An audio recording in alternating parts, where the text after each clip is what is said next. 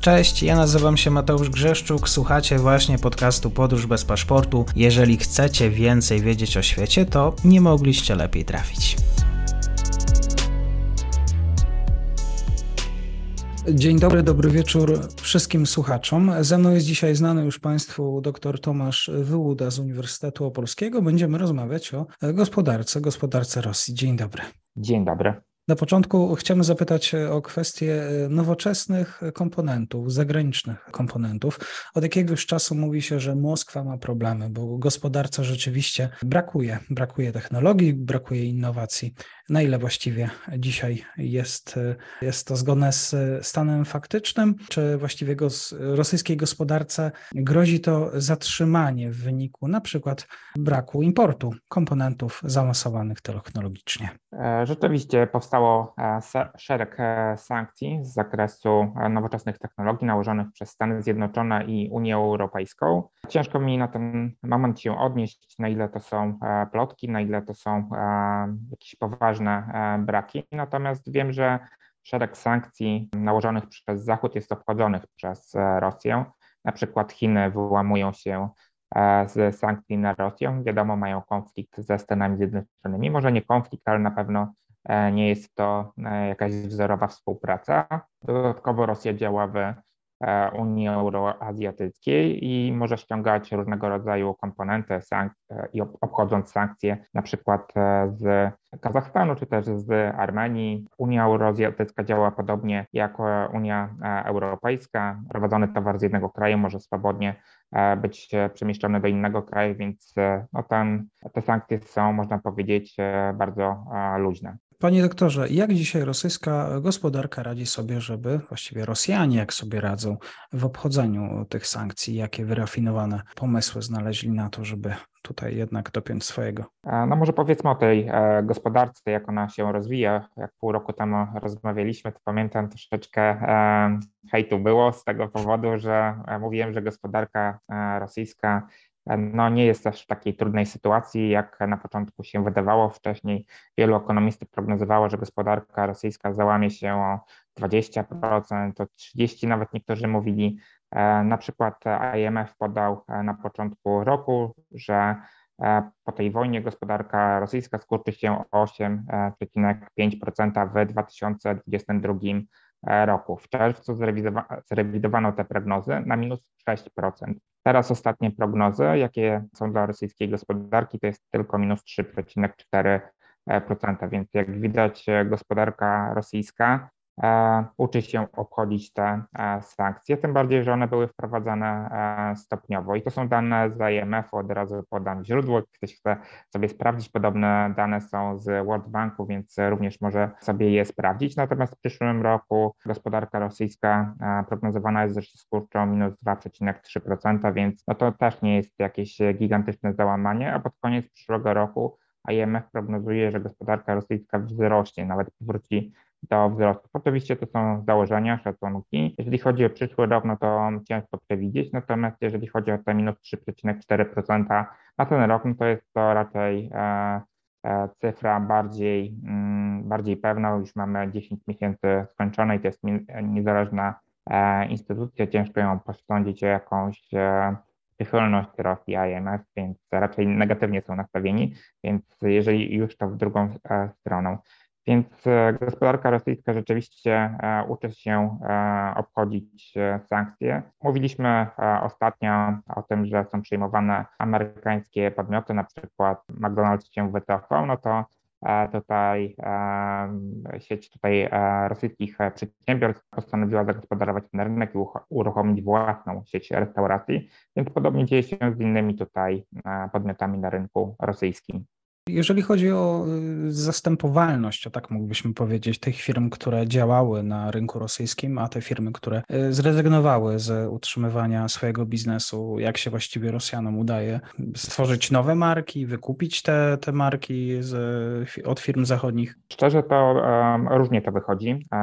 Czasem wydaje się, że wychodzi to dobrze, ale jeżeli się tam głębiej zerknie, no to nie jest to aż tak kolorowo. Na pewno te nowoczesne technologie, technologie rzeczywiście powoduje, że nie da się ich szybko zastąpić. Najczęściej są to komponenty sprowadzane z Chin. Brak też możliwości importu takiego swobodnego z krajów Unii Europejskiej i ze Stanów Zjednoczonych i innych krajów wysoko rozwiniętych, które nałożyły sankcje na Rosję. Przekłada się oczywiście na inflację. Ona w tym roku średnioroczna będzie wynosić 13,8%, czyli troszeczkę więcej niż w Polsce. W Polsce mamy teraz 17,9%, a to jest inflacja średnioroczna, więc jeżeli chodzi o tą średnią roczną, no to będzie troszeczkę wyższa w Rosji. Natomiast bank tutaj Rosji podniósł stopy procentowe, mają teraz pozytywne stopy procentowe, oczywiście dusi to gospodarkę, dusi to rosyjskie firmy, ale też powoduje, że ta inflacja jest pod kontrolą, więc tą inflację rosyjska gospodarka zdławiła większym kosztem niż na przykład my. Musieli więcej tutaj zapłacić za walczenie z inflacją poprzez podnoszenie stóp procentowych. Mhm. Oczywiście w tym wszystkim odgrywają również ważną rolę surowce energetyczne, rosyjskie surowce. Unia Europejska, kraje Unii Europejskiej zdecydowały się na to, żeby ograniczyć właściwie import, o ile dobrze pamiętam, około 43%. Z kolei Chiny właściwie zwiększyły import od Rosji, to jest ponad 20%. Oczywiście dochodzi tutaj być może rynek, kraje Azji Środkowej. Jak udało się zastąpić ten kierunek akurat Rosjanom? Jak widać, chyba liczby pokazują, że z sukcesem. Rzeczywiście z sukcesem, natomiast oczywiście gospodarka rosyjska będzie odnotowywała z tego powodu straty. Jeżeli chodzi o przesył energii, infrastrukturę, no to ona jest zbudowana na eksport do Unii Europejskiej. Widzimy, co się stało z Nord Stream 2, z innymi gazociągami do Unii Europejskiej. No i to powoduje, że eksport w innych kierunkach jest utrudniony. Natomiast wzrosły ceny ropy naftowej, wzrosły ceny gazu ziemnego. No i ten spadek wolumenowy jest przynajmniej po części kompensowany wyższymi cenami, więc jeżeli chodzi o spadek w dolarze amerykańskim, to on nie jest aż tak wysoki. No i jeżeli ktoś chciałby się dowiedzieć, dlaczego, wróćmy do tego wzrostu gospodarczego, dlaczego właśnie wzrost gospodarczy w Rosji nie spadł aż tak mocno, jak wszyscy się oczekiwali, no to właśnie to jest odpowiedź. Jeżeli chodzi o import, no to wszyscy nałożyli sankcje eksportowe do Rosji. Natomiast jeżeli chodzi o eksport rosyjski, no to dzięki wzrostowi cen surowców on nie spada aż tak mocno. I rosyjska gospodarka zanotowała bardzo duży wzrost na rachunku obrotów bieżących, czyli eksport minus import.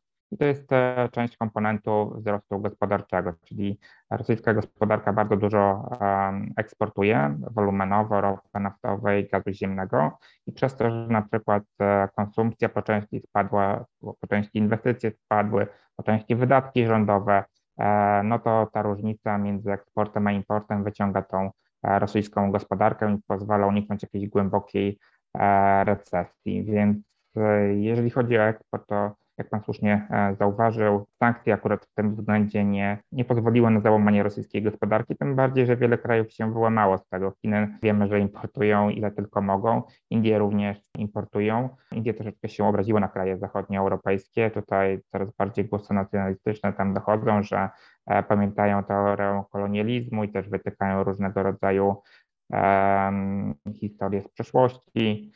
Więc na razie nie współpracują. Jeżeli byśmy chcieli tutaj rosyjską gospodarkę przycisnąć, trzeba by było z Indiami, z Chinami się dogadać. To jest klucz do zakończenia tutaj żywota rosyjskiej gospodarki. Minister spraw zagranicznych Indii miał powiedzieć, że Indie będą kupować rosyjską ropę, ponieważ jest to właściwie korzystne dla kraju, a Turcja podobno miała zacząć płacić za część gazu ziemnego w Rosji w rublach. Rzeczywiście biznes najlepszy.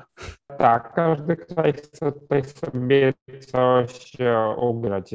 Wcześniej była taka międzynarodowa solidarność, na przykład jak się zmobilizowały i nałożyły sankcje na Irak, tutaj była jednomyślność. To samo ze Serbią, tam oczywiście Rosja się wyłamała, inne kraje, no ale generalnie społeczność międzynarodowa była jednostronna. Tutaj akurat takiej solidarności nie ma, no i niestety Różne kraje próbują coś sobie ugrać, a to Indie taniej ropę sprowadzić i dzięki temu pobudzić swoją gospodarkę, a to Chiny troszeczkę przyspieszyć wzrost gospodarczy, który tam hamuje.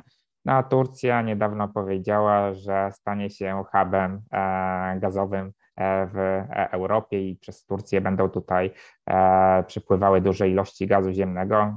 No Niemcy wcześniej taką rolę chciały odgrywać, no i zobaczymy, jak to wyjdzie. No troszeczkę tej solidarności w tej chwili brakuje. No właśnie, podczas ostatnich wizyt, spotkań dwustronnych pomiędzy przedstawicielami Turcji i Rosji właśnie pojawiły się deklaracje właśnie stworzenia tego typu gazowego hubu.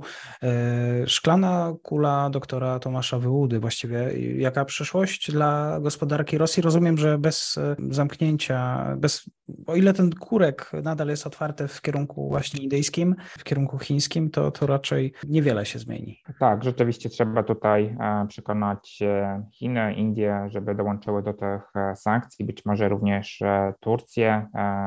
No, warto im lepszy deal zaoferować. One w tej chwili, te kraje patrzą bardziej egoistycznie, patrzą na swoje interesy, więc jeżeli zaoferujemy im troszeczkę lepsze warunki, być może uda się w tej chwili przynajmniej po części zablokować ten eksport. No ciężko mi tutaj przewidywać, przyszłość jest bardzo tutaj nieprzewidywalna. Widzimy, jak z początku roku te prognozy World Banku czy IMF-u się nie sprawdzały, natomiast podejrzewam, że gospodarka dalej rosyjska będzie spowalniać, natomiast jeżeli chodzi o takie gwałtowne załamanie, no to w tej chwili nie ma co liczyć, natomiast jeżeli te sankcje będą się przeciągały długoterminowo, no to oczywiście gospodarka rosyjska nie będzie rosła, cały świat gdzieś tam będzie się rozwijał, więc nikomu nie zależy tutaj na przeciąganiu konfliktu. Tak jest. Doktor Tomasz Wyłuda dzisiaj w komentarzu na temat, jak ma się gospodarka naszych wschodnich sąsiadów. Bardzo dziękuję. Dziękuję również.